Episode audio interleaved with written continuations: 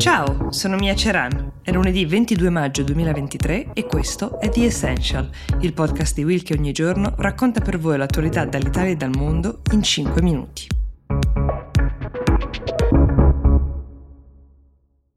Apriamo questa settimana con il bilancio di quello che è successo al G7, il vertice che si è tenuto a Hiroshima in Giappone. Forse la più clamorosa delle notizie è quella che riguarda la Cina, citata a più riprese nel comunicato finale di questo summit. Lo ricordiamo, i paesi del G7 sono il nostro, l'Italia, gli Stati Uniti d'America, il Regno Unito, il Canada, la Francia, la Germania e il Giappone. Per la prima volta all'unisono hanno criticato duramente e formalmente anche, in un documento ufficiale, la Cina, accusandola di pratiche non di mercato che distorcono l'economia globale. A cosa faceva riferimento questo passaggio saliente del documento? Alla dipendenza che alcuni paesi hanno maturato o stanno maturando rispetto ai beni cinesi, ma più frequentemente parliamo di prestiti, quindi di debiti che permettono a Pechino di giocare un ruolo molto importante, soprattutto con i paesi più fragili. Ma quasi tutti i paesi del G7, pur trattandosi invece di economie solide, sono legati a doppio filo alla Cina e forse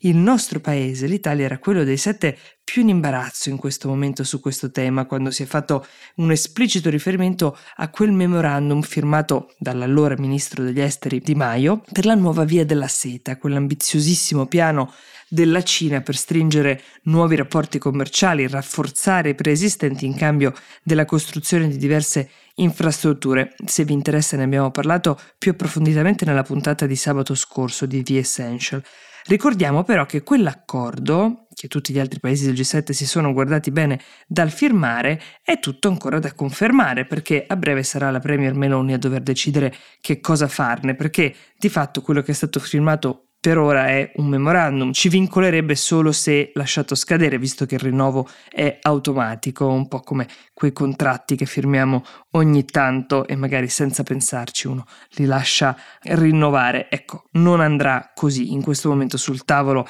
della Premier Meloni, questo dossier è uno dei più caldi. A prescindere però dall'imbarazzo italiano, questo vertice era stato chiaramente disegnato dagli Stati Uniti e dal Giappone come una risposta all'espansionismo di Pechino, soprattutto soprattutto nel tentativo di bloccare il progetto di Xi Jinping, quello di unire quanti più paesi del cosiddetto sud del mondo contro le democrazie occidentali. È un progetto che riguarda anche il conflitto in corso in Ucraina perché è anche nell'interesse della Russia la creazione di un blocco che si opponga a quello molto nutrito occidentale, ragion per cui in questo momento sono in corso grandi affari con paesi dell'Africa, dell'America Latina e dell'Asia che stanno anche approfittando delle sanzioni occidentali per fare affari con la Russia, per comprare materie prime a prezzi più bassi, non avendo di fatto alcun pregiudizio ideologico sul conflitto in atto ma la Russia è impegnata in una guerra che le sta costando molti soldi e molta energia. Pechino invece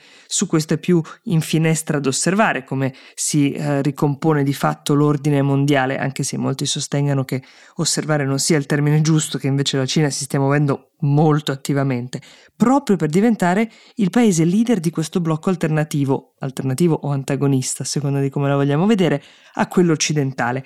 Torniamo però per un attimo ai rapporti economici tra i paesi del G7 e la Cina, perché ci sono due termini che sono stati usati in questo contesto che vale la pena conoscere per capire come i paesi del G7 pensano di muoversi rispetto alla Cina. La prima parola è decoupling, sarebbe la cessazione integrale di fatto degli scambi tra Pechino e gli altri paesi. È un'operazione un po' estrema, forse nessuna delle due parti se la può permettere veramente in questo momento. L'altra parola, forse più plausibile, è il de-risking, cioè la riduzione del rischio, cioè la riduzione delle dipendenze eccessive della catena di approvvigionamento critica dei paesi occidentali e questo è un obiettivo che molti paesi hanno da tempo ma che eh, faticano magari a raggiungere. Per quanto riguarda invece le storture che la Cina impone al sistema economico globale, il riferimento va anche ai trasferimenti legittimi di tecnologia e di dati e gli esempi si sprecano. Pensate ai palloni aerostatici abbattuti dagli Stati Uniti e dal Canada recentemente,